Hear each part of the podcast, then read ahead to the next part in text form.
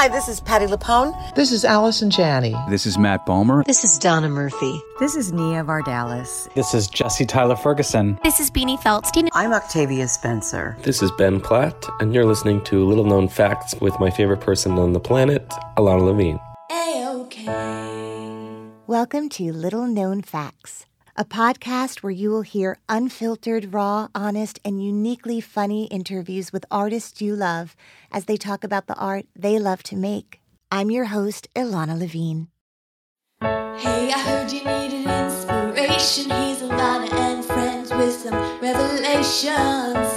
Little known back to the day. Every little thing's gonna be a-okay. A-okay.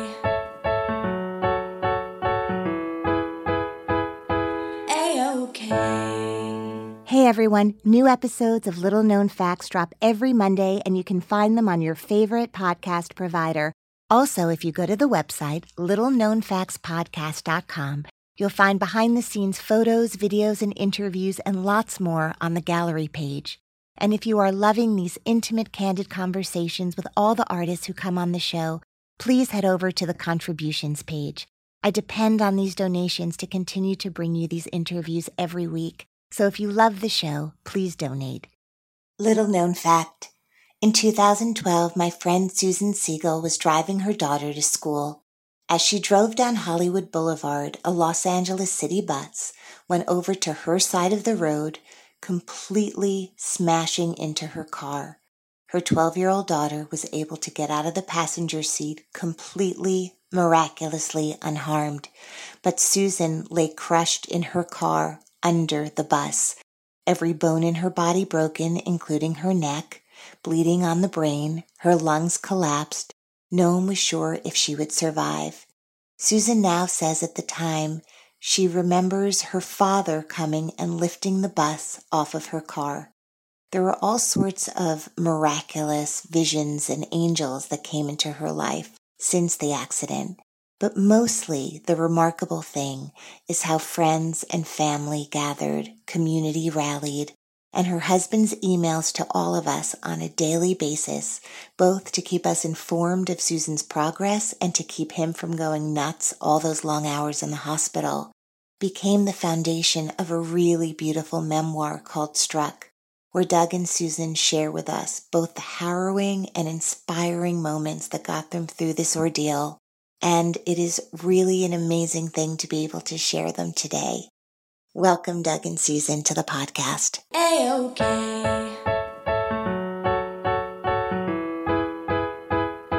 A-OK.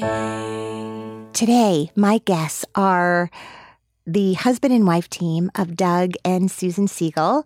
Doug is a producer and a writer, and Susan is an actress. Some of Doug's credits include Expedition Unknown, Hangar One, The UFO Files, Monsters Underground, Chasing the Devil, and Pretty Hurts. There are many, many more. You can just go to IMDb.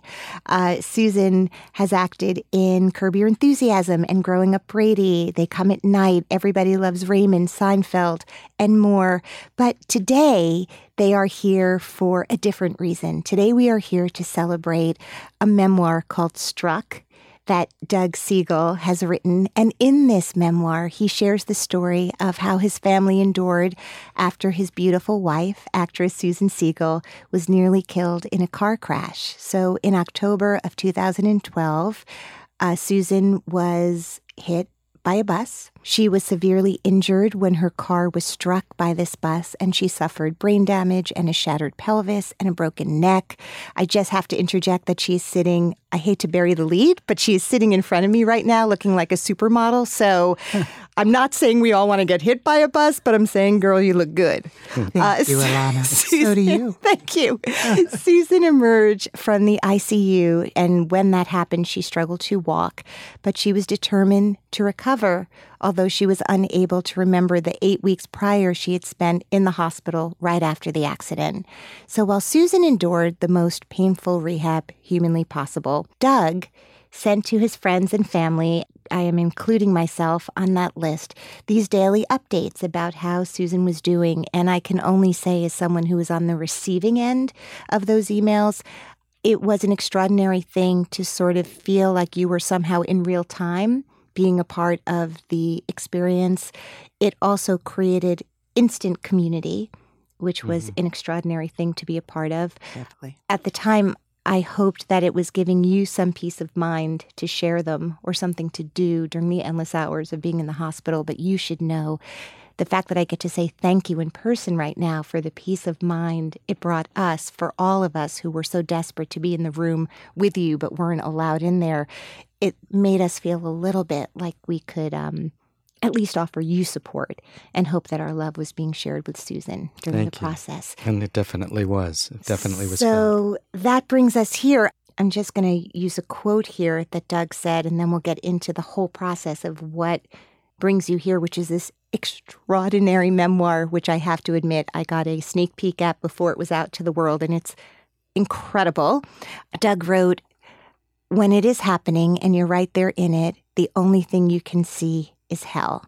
And this book is a truly inspiring journey into the importance of faith and love in the face of trauma. And you had the worst thing happen to you. You got that call, the hmm. call that we all Yeah. really fear. So I'm going to hand it over to you guys now.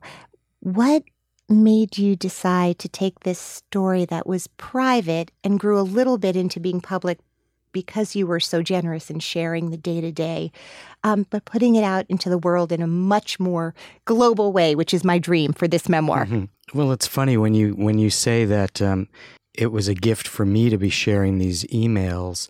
I didn't know it at the time what a gift it was to receive the comments that I got back on these emails. And people had asked me, you know, how are you coping with this? What drugs are you taking? And are you in therapy and all of that? And I wasn't. And my therapy, as I reflect on it, was sending out these emails and building this wonderful support group um, of friends and family. And that was the inspiration for me to continue writing. It, it was cathartic for me. Uh, what it did bond a tremendous amount of people. Everyone showed up for us, and it was just a wonderful reaffirming of of faith and and love and support from fa- friends and family. And everyone said, Doug, you should write a book. And so it happened, which is also kind of amazing. It is so amazing. A book. Because Doug had finished one job, and I said, you know, you're gonna write that book you keep talking about. You better, you better get busy. And he did, which is what's one of the most amazing things about my sweet husband is that he he goes to work. He gets it done. He's a finisher. He's a finisher. Yeah, he gets it done. He gets it done and always. No, oh sorry. It's okay. This I don't know show has no rating. I don't know why that came out. because because that's one of the things you can celebrate the the happening of um It's the conjugal visits that that happen between you guys. So I know that for those of us who were in touch with Doug uh, post accident, and for those of us who have gotten to read the book, we sort of know what happened from his perspective. From the moment the phone rang and it was your daughter saying, Daddy, there's been an accident.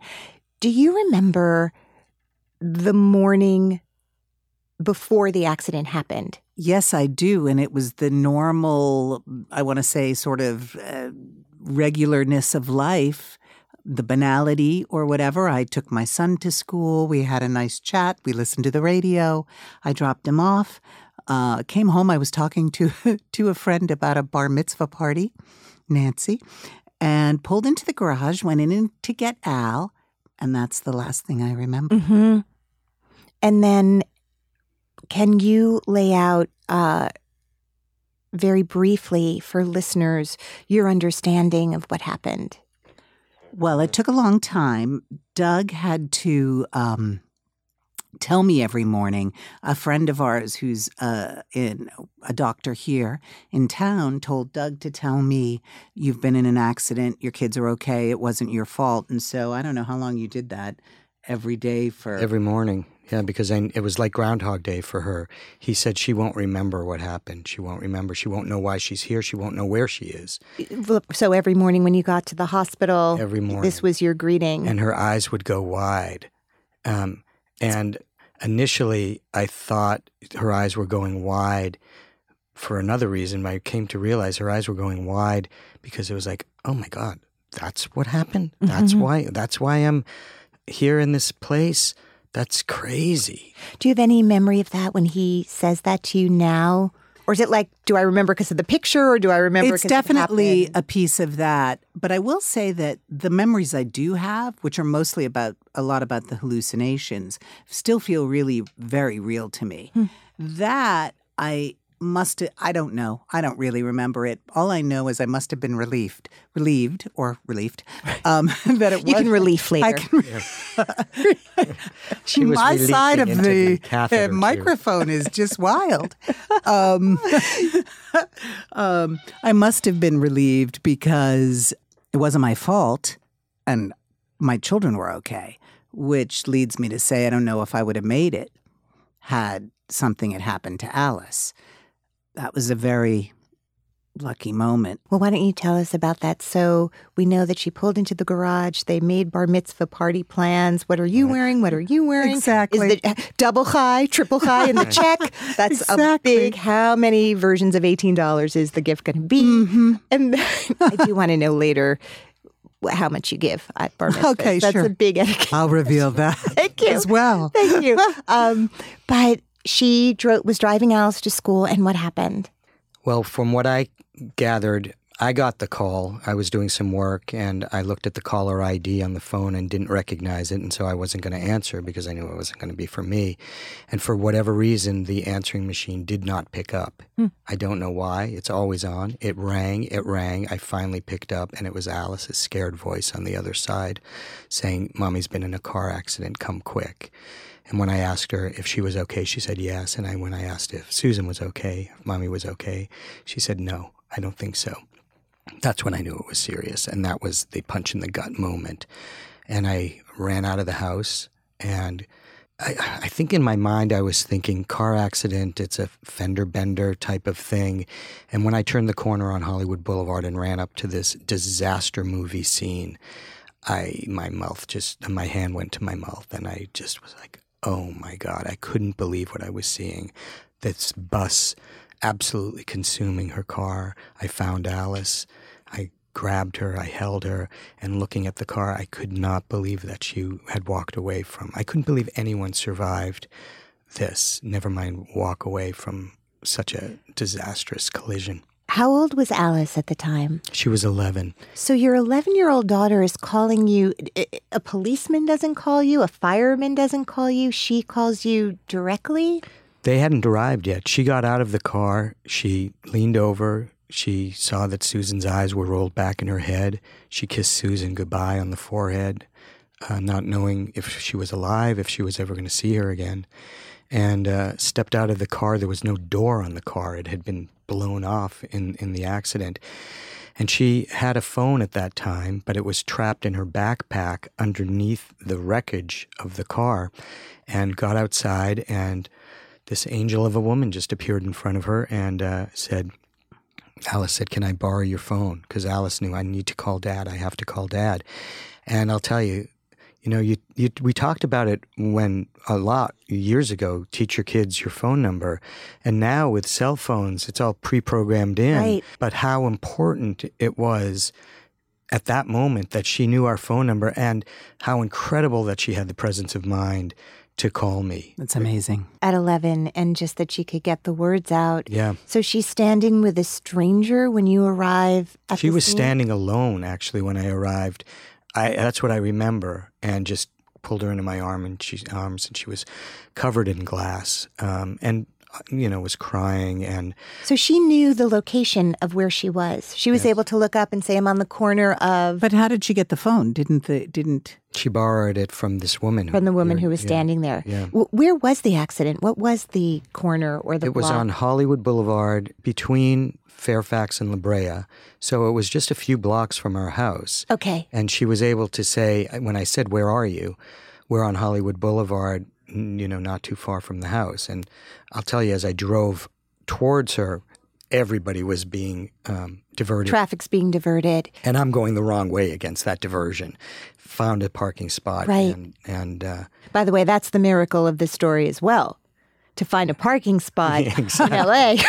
I, actually, Incredible. it- I mean, that's it- why you're on the show today. I'll tell you. You know, I was in in my mind at that moment. I was thinking, I- I'm just gonna, I'm gonna have to pull the I'm just gonna over. get out. I'm just gonna have to get out, and it was a couple of blocks away, uh, but running up there, and So now, Susan, as you've pieced the story together, why was your car hit by a bus in LA? Um, you know, I'm one of the, uh, I guess, unlucky and lucky girls. Uh, it was just a freak accident. A truck lost its brakes. Uh, and I guess the fellow that was driving the truck usually chalked his wheels, didn't do it. Uh, the truck rolled into Hollywood Boulevard and driverless. wasn't driverless in the Right, car. right. So he got out of the car. He didn't put blocks, perhaps, under the car. under the thing. and a new trainee bus driver with a mentor on the bus saw it and sped up, uh, trying to beat it, I think, and lost control of the bus and swerved into oncoming traffic, which was me. So that is how I ended up being hit by a bus. So you're brought to a hospital, and upon arrival, what is the information you're given about Susan's current state of being? I was with Alice at the time in just the next cubicle over Because they bring her in, to the check ER. her out too. Correct. Okay. They have to do that, don't they? Yeah, well, you know, it was such a severe accident Mm-hmm. that they need to x ray her, and they gave her a full x ray. And while we were there, they brought Susan in because I had to leave the scene of the accident before they had even extracted Susan from the car uh, just to stay with Alice, who, who and So you have to leave the scene of the crime, as it were. That's so Sophie's choice. yeah, That moment. Mm-hmm. yeah, it was a, it was a tough one, but you know, Alice's eyes, please, Daddy, stay Mhm. with me. And you needed to stay with her. I and mean, I, I could right. see that Susan was alive at this point. She was reaching out with her arm and screaming, Help me, help me, help me.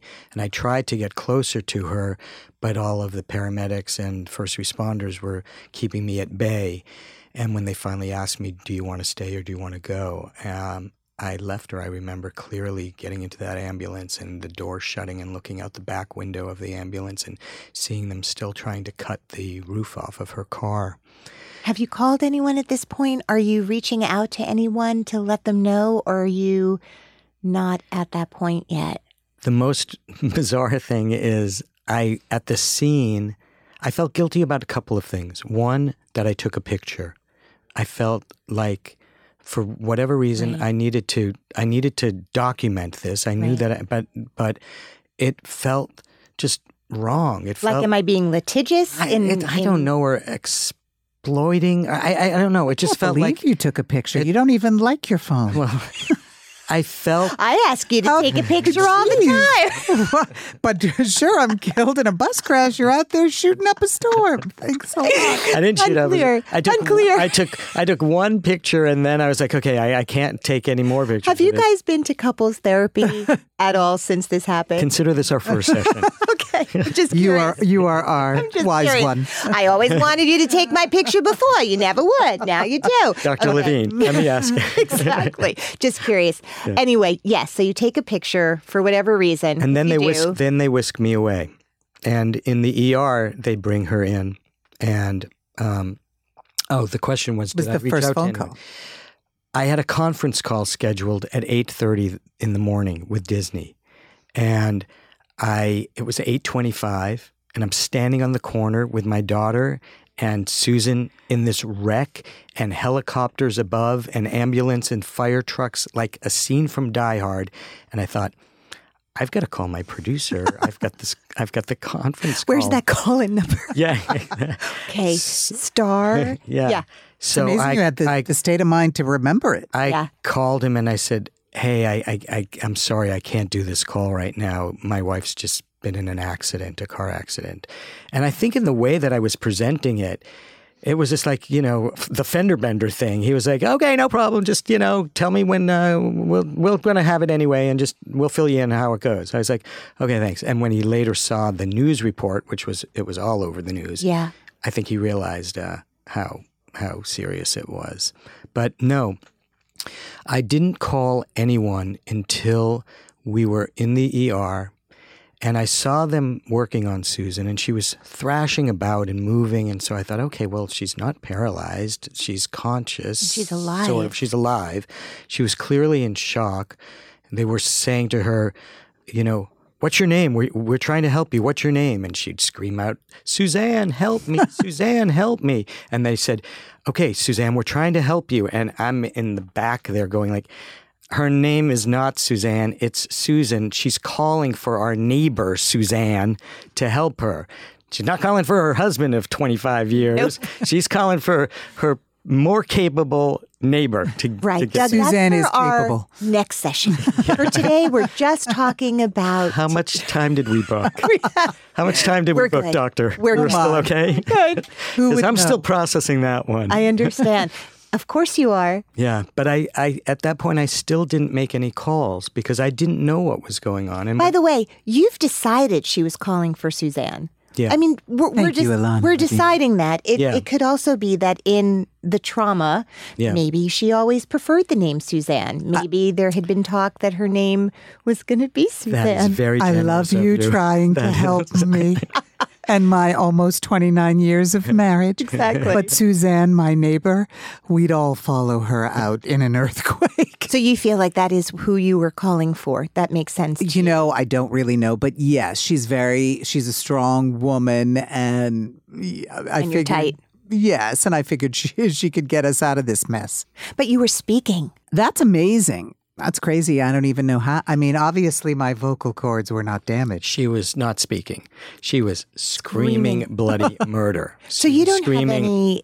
I'm dying. I'm dying. I mean, it was intense. That is so traumatic, and you are there with Alice. I'm Yes. who's there, hearing that. who's Does Alice know that voice is her mom? Oh my god! Oh, yeah, God. there's only a there's a curtain between the two of us. You know those hospital things they pull you they put you in one room and the daughter in the next and pull that curtain. But did they know that Doug and Alice were there, or is this random coincidence that the next patient coming into that ER is? I think that it was in part coincidence because I think that initially they thought that they were going to take Alice to Children's Hospital. And somewhere along the way, that got changed to taking her to Cedars. And then with Susan, they immediately took her to Cedars. And we just It was ended up- close. Yeah, it was just a couple miles away. Um, so I think part of it was coincidence. And then once we were there, um, it was, you know, we were the ones occupying the ER at that point. So you were not one of those people who had that situation where you were on the equator of this life and the next life, and you see the light, and you did not have that kind of experience. I don't think I had the I see the light experience, but I did feel the presence of angels, no question. When was that? In the operating room. I don't know exactly why I feel that, but I definitely have felt that. I thought that my father lifted the bus off me and that my my grandmother, my bubby, protected my face. And I know that sounds batshit crazy, but I definitely feel like I had that kind of You have a memory of those thoughts? you know, it's so hard, Ilana. I think I do. Mm-hmm. That's how it feels deep when I say something like that. I get the little bit of the hair raises on the back of your neck. And I've always felt that. We had the the rabbi visited her in the hospital one day and and called me afterwards and said I had this most extraordinary visit with Susan and told me that Susan had said to her that you know she has a lot of angels watching out for her. And the rabbi had asked well where do you see these angels? And Susan had said in the operating room. And the rabbi said well what are they doing in the operating room? And she said Susan said just they lean in and give me hugs. So she doesn't have recollection of, of that conversation, but I, I got like it. I got it firsthand from from the rabbi who had, had been visiting. So, how many surgeries were there post accident? We were trying to figure that out. We where did we land? I At think there were about- about sixteen surgeries afterwards. She broke, you know, every bone. You went through the list, um, but neck and ribs and pelvis and broke Arms arms, and legs and- leg and, t- severed Achilles tendon and knees, and they just had to keep attacking the surgeries in in different order. I mean, she had a punctured lung and a collapsed lung, so that limited the amount of surgery that she could do or go under for, and and then they would attack sort of the upper part of the body and and then the lower part, and we had a fantastic team of doctors. Her neurosurgeon was amazing to be able to fix that break in her neck, and and then our orthopedic surgeon was also equally uh, fantastic. And he's very handsome. That's helpful. I was going to ask what kept you going, That but could that could have been the angels Answer- looking over answer the question before I asked it. I So, how did you ever want to stop fighting? You know, I definitely had moments of feeling defeated because I couldn't even lift my arm to my hand to brush my teeth. Um, any of those normal bodily functions, of course, at this side of the mic, we're going to talk about those things. Yeah. Uh, that was very, very, very discouraging. And so, in those moments, yes, but I had a fog lift from my time in the hospital, and it became my job to get better. And I took it very, very seriously. And I was super lucky, also thanks to Doug and his incredible, uh, he advocated for me, which is just another whole job in itself when Mhm. anybody's in the hospital. And so, well, he, well, he, because he said you have to get into this program, you won't like the other places because you know you have to go to aftercare or s- Different rehab situations. yes, right? that I guess weren't good. Um, Good is an understatement. They were, you know, old age facilities. They Right. were not. That's they were not. living. They, yeah, they didn't. People didn't leave that place. You know, they went in, and that was the rest of. And and I, I that was one of the options if Susan didn't get into the Cedars rehab program that we were going to be faced with, and I knew that she would just, she wouldn't, not not survive life wise, but she would just be miserable. so, when you say you couldn't lift your hand to brush your teeth, did you think you were going to be paralyzed for life? You know what? I don't think I let those kind of thoughts enter my head. I was very determined because I almost felt like a scolded child. To get into this program at Cedars, you had to work. They it sounds silly, it's not really work, but you had to transfer into a wheelchair and lift your hand 10 times a day. And it was a constant working out. I remember waiting for it to be three or four o'clock when they would finally let you rest. But because I did that and it was every day and silly stuff too, you know, Tai Chi with one hand mm-hmm. and, and whatever you could do. Because I did that so immediately upon basically waking up, I was able to get better. And then there was tons of rehab after, you know, once we went home. But in the hospital, that rehab was so intense that that it really helped to heal me. Yeah, and I want to actually back up about two months because th- that's what she remembers. This is already two months into her hospital stay. But for those first two months, she had such a fight for survival, you know, just instinctively fighting every day. And all the doctors would comment, wow, she's a fighter. This one is a fighter. And That's Suzanne. Yeah. that's, I was that's fighting though to get back to exactly what you said, all the things we live for, parties, mm-hmm. friends, my babies, my husband. but instinctively doing that mm-hmm. instinctively and you know i i say that the bus may have crushed her body but it did not crush her spirit or her sense of humor or her zest for life and those were apparent even from from the get-go even in the ER in in in her most mangled place she was still loving and warm She That- was Susan. she was Susan, and that that was actually comforting to me. Aside from the crazy delusions I was delusions gonna say. that she was having, the fact that she was still who she was. Are the crazy delusions because of all the painkillers and different medicine that you were on? Is that is that why we think she or or from being in the accident? We're still, you know, it's one of those mysteries. I think the brain It's like the is- angels. What were the delusions? Do you remember some of the? Well, the I remember hits? them because they seem real to me, but I also I really remember them because they were told to me. Mhm. But I remember thinking, I shouldn't say that. I think I remember feeling them and reporting them to you. Because how else do you know them? You told me I would, you know, I'd get there and she would be like, "Oh my God, you can't believe what happened this morning," and I'd say, well, and then would you know go on. I was like, well, I met the girls in Chinatown for lunch, Right. And then when I came back, you know, I was waiting for my surgery, and um, and they brought in a starfish that had been wounded, and I had to fix it. Now, meanwhile, she's telling me all of this through a trach in her Right, throat, right. and just and so I'm thinking, am I hearing this correctly? I was like, wait, what? How did you you fixed a fish? And she would make a motion that yeah, she sewed it. I was like, how did you know how to sew the fish up? I just went for it. I did, you know. but this help the fish. you know, this was what was going on, and and and it was funny, and you know, and I was laughing with the hope that okay, I hope this is not a, a permanent thing. But to get back to your question, when you ask how did she cope with the pain, she was on some serious painkillers initially, but not that long, mm. and. I don't know if you've ever broken a rib or cracked a rib or, you know, there it's extremely. I haven't, but I've played someone on TV who's broken a Okay, rib. so so you've it's almost acted like. I've done it. Yeah. It's I haven't either. I've Yeah. strained, but she had twelve broken ribs amongst all of the other injuries, and I remember I would watch her in bed just hacking away, and not even wincing. And I thought, you know, I wonder if this is just the way the brain works. It has sort of said, you know what?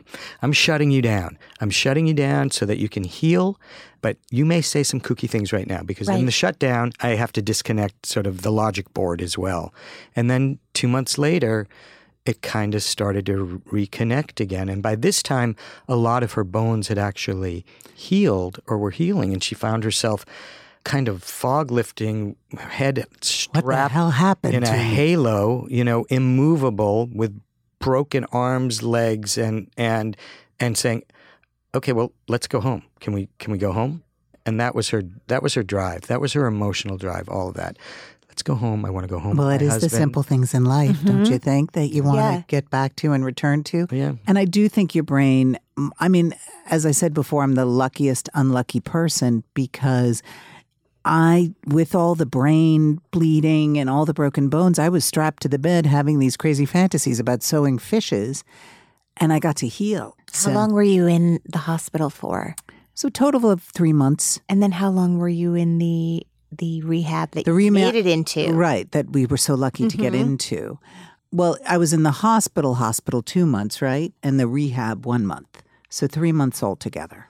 So after being completely flattened in a car under a bus, you were back in your house, albeit not tap dancing, Mm-hmm. but back in three months. Was it, yeah? Yeah, it was three months. I remember when the um because when she came home, we had in home physical therapy, and the first day the physical therapist showed up, I said, "Sweetheart, the, the physical therapist is coming today," and so we got her dressed. She was in a hospital bed in our living room mm-hmm. downstairs. She couldn't make it upstairs.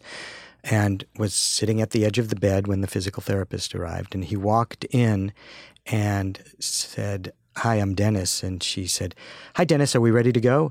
And he stopped and he checked his clipboard and said, Wait, you were the one who was hit by the bus, right? And she said, Yeah, let's go, let's get going.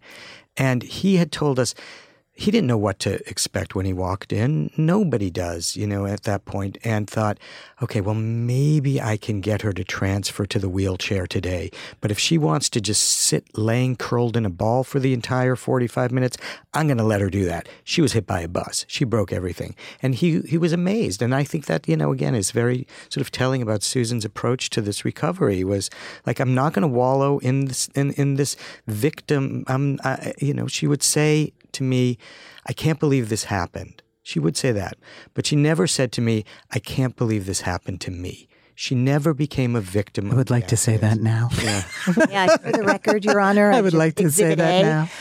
Um, when she's in the hospital, mm-hmm. when she is has a metal contraption bolted, literally uh, mm-hmm. holes made in drilled into her head. This this halo, as we call it, which makes it sound angelic and lovely, but literally crown of Craziest name. thorns might mm-hmm. be a, a more apt name. Every bone broken, can't eat. Begging for ice chips, all the things that we've either seen in films or I know Totally. from, from reading the book now. Is there a point where you're like, "Oh, I, I- I need to, I'm, I'm so angry and I need to sue somebody? I feel like I'd be like, I'm going to sue Like, what do you do with the rage and the anger? And can you do you sue the bus company? What what do you do? That's book two. That's book two. I mean, Yeah, there, there was a there was a whole part of it, but I'll tell you, no, I I never was enraged. I, you know, as you started at the beginning of of the show, everybody fears this thing. You know, you never know what's going to happen when you wake up in the morning, and the Right. bad cliche is you might just get hit by a bus. Well, that one happened, and and um, but it, it it was more, and I think why people connected and connect to this story is the randomness of life. You know, you just can't predict it, and you, I just, you know, you roll with it. You know, you you you play the the hand that you're dealt, and that's what you do in those moments. But the thing. Sorry, Susan. Go ahead. no, no, I'm sorry. I was just going to say, I think friends helped you along and did say, listen, you have to report this. You have to tell the police. You have Well, to tell. the police, but people did say They know, helped you. What's I, I and they they you know they said I don't mean to be crass, Right. but you need a lawyer. Um, it was it was a complicated case, and as Susan says, because this driverless truck drifted into the street in front of a bus, and you know she swerved to avoid it, and so you know you could look at the truck and go like, well, okay, he's at fault, and but then you look at the bus and say, well, that's the thing that smashed into her, you know. Well, it sounds like I'm not an attorney, but it sounds like there was negligence in the part of the truck not being parked properly if it rolled down a hill. Mm-hmm. And the bus was doing anything instinctually that one mm-hmm. would do if they're about to drive into something is drive around it. But I would imagine the uh, city bus company has insurance, mm-hmm. and you miraculously in you hit no one. You mm-hmm. were hit, and Thank your God daughter's alive. fault. Right. So I'm just saying this is another conversation, but it would make sense that anyone would sort of look at it step by step and what the outcome would be and what your desire for that to be and, and what you then do with whatever receipts there might be is is a whole other story. But there's been real hardship here Sure.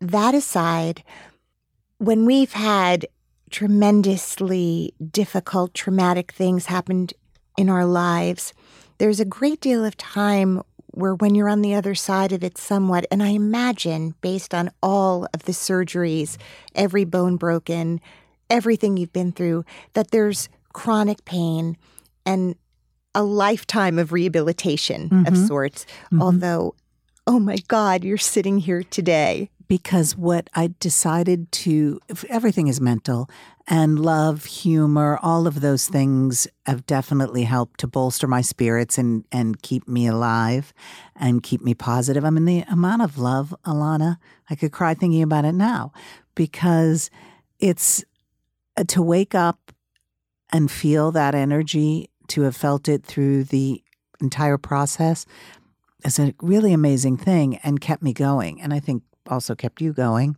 Mhm. and our kids, even though they were tired of lasagna casseroles. Um, Right? grateful. Can't imagine Grateful, how much but- food was brought to your freezer Oh. on a daily basis. A lot of food. It was very, it was very sweet. Do you still live every moment with, okay, but after what we've been through, this is nothing? Or are you back to normal now where like traffic on the 405 is as annoying as it was pre accident? What I think I've learned, or what is deep for me, or on a different kind of level of consciousness that I think you might get to quicker when you have this kind of trauma or experience, is that I want to show up for people the way they showed up for me. Mm. That's really the sentence that comes to me every single time. If your daughter's getting married or we couldn't be together, uh, to me, doing doing this with you, this is the joyous moments of life. Now I'm going to cry again, but um, that's really what has stuck with me. I think I'm back to being me, but it's my job to feel good, be me because I want to. I, I want to partake in as much life as I can. you know, one of the things that we came to realize is is that, and I write about it in the book, is that everybody's got their bus. You know, we've all been hit by something, and I, I hope that this story helps others get through whatever their bus is because that was having that support was so important to me. And you think, oh my God, I could never, but you can. You can get through it. You can persevere and you can, you know, make it to the other side. And I feel that if I can be an inspiration now, people say, wow, you were through, you've done all that, you broke every bone, and you're still here. And that's kind of special just in that in that way alone. And something else that I'm thinking as you're speaking is that during those sort of crazy moments of helping me physically, whatever it was, humor. Humor was huge. I mean, we were laughing, whether it was trying to have sex again or going to the bathroom, we were laughing. And I think that's another reason why our marriage has stayed together. Dr. Levine. Yes. And um, well, you are my very special patients, my prize patients. Exactly. There's a story you tell in the book about being in synagogue uh, for the first time after Mhm. the accident, and the rabbi asked the congregation if they wanted to share good news Right. or any news Good the- news. good news in particular, since so Yeah. much of our lives, especially in churches and synagogues and mosques, is often sharing Mhm. tragedy, Right. Mhm. which the community in the world. buoys us uh, through. So, can you tell that story? Mm, Sure. I like it too. It's a good one. So we're sitting there, and the rabbi says, Please come up if you are celebrating something. And it can be anything. It can be a child, grandchild, divorce, you know. And so, you're celebrating your day. and- I suppose no, I that's guess you can, Yeah. whatever you need. Mm-hmm. So I encouraged Susan to go up, and she is like, no, no, no, no, no." I said, sweetheart, if there's anybody who should be up there. And so she got up and she made her way to the front. And it's a full congregation. I mean, this is the high holiday services. So, and the rabbi starts passing around the mic saying, So, what are you up here to, you know, what's your mitzvah? You know, what's in, it's like, well, I got into a really good college. Exactly. Exactly. I sold my screenplay, you know. Mazel. yeah, right. Did you? Did you? No, that was not me. That, that I was still sitting in the audience. well, struck the movie. Believe me, it's um, happening. Anyway, yes. So she gets to Susan and she puts the mic in front of Susan to say, "What are you up here for?" And Susan pauses for a moment and says, "I'm alive." And it was just a question of does there need to be any more than that? And the entire congregation just burst into applause. It was super moving. Um, and that is that is how she looks at it is like, yeah, I'm celebrating being alive. Have you seen? So I was in New York. The calls are coming in. Jeffrey, our our our Dear friend. beloved friend, called me to tell me what had happened, which is how it went. It was like a phone train, right, and an email train, and all of this was happening. And I couldn't turn on the news to see it because I didn't have KTLA or whatever. No, and it was on CNN, I think. So I Googled it, right? You could immediately kind of, and it was really shocking. Hmm. It was really shocking. Have you seen the photos and the footage that there is in the news story? Just when the book was coming to fruition, uh, yes. But not for a long time till Doug actually sat down to write the book. And, and I said, now I want to see. But don't forget, I don't remember it. Right. So I am so I am looking at the book and the pictures as if it's somebody else, a movie or whatever. I'm like, oh my, oh my goodness. And when I even when I saw myself for the first time, I was I was shocked. I just didn't imagine. That's We'll talk about the expression there for the grace of God. Go I. I. And I just have to say Mm. that it is such an extraordinary thing to be sitting with you both here today. I cannot believe the journey that you guys have been on. I've known Doug and Susan a really long time. They used to live in New York. They were part of the theater scene and crowd of my friends here, and then they became fancy, sexy Hollywood people. We loaded up the truck. They loaded up the truck and they went first, and they sort of were the pioneers. And we're like, eh, they said it's good. We'll go.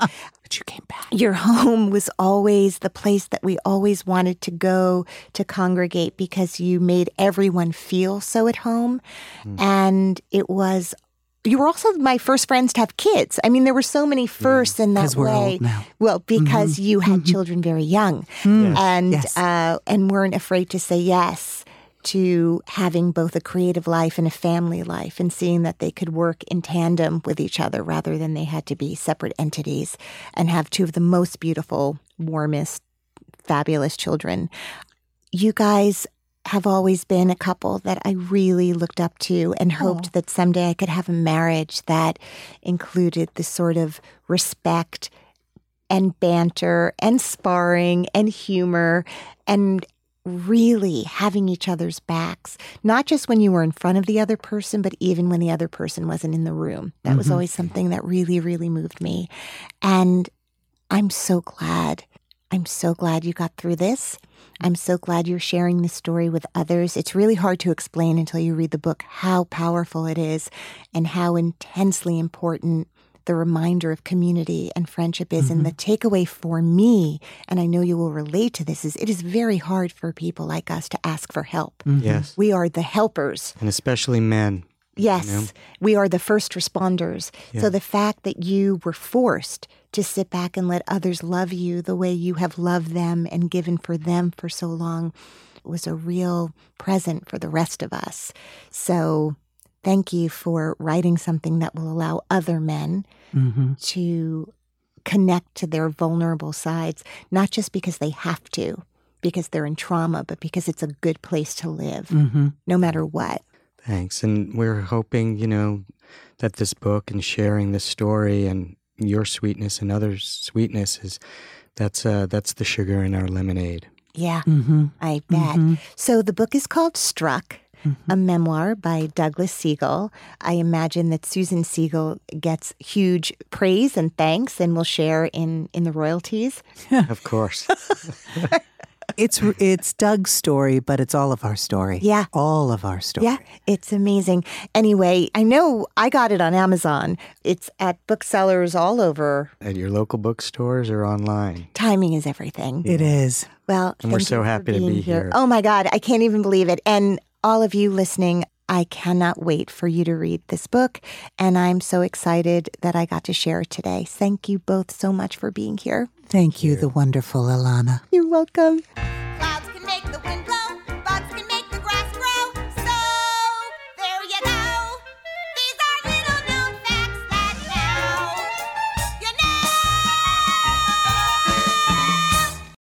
If you want more information about my guests, go to the website littleknownfactspodcast.com. I also wanted to tell you that there is now a new addition to the website. It is a button that says contributions. This podcast is a true labor of love, and I really, really want to keep doing it for a long time. So if you like listening as much as I love to do it, please feel free to contribute. It would mean the world to me. Also, on Twitter, you can find me at Ilana Levine. Instagram is Little Known Facts Podcast, and on Facebook, Little Known Facts Podcast. You can also feel free to rate and review the show on the iTunes show page. This podcast is recorded at Hanger Studios in New York City. This episode was brought to you by Pro Media.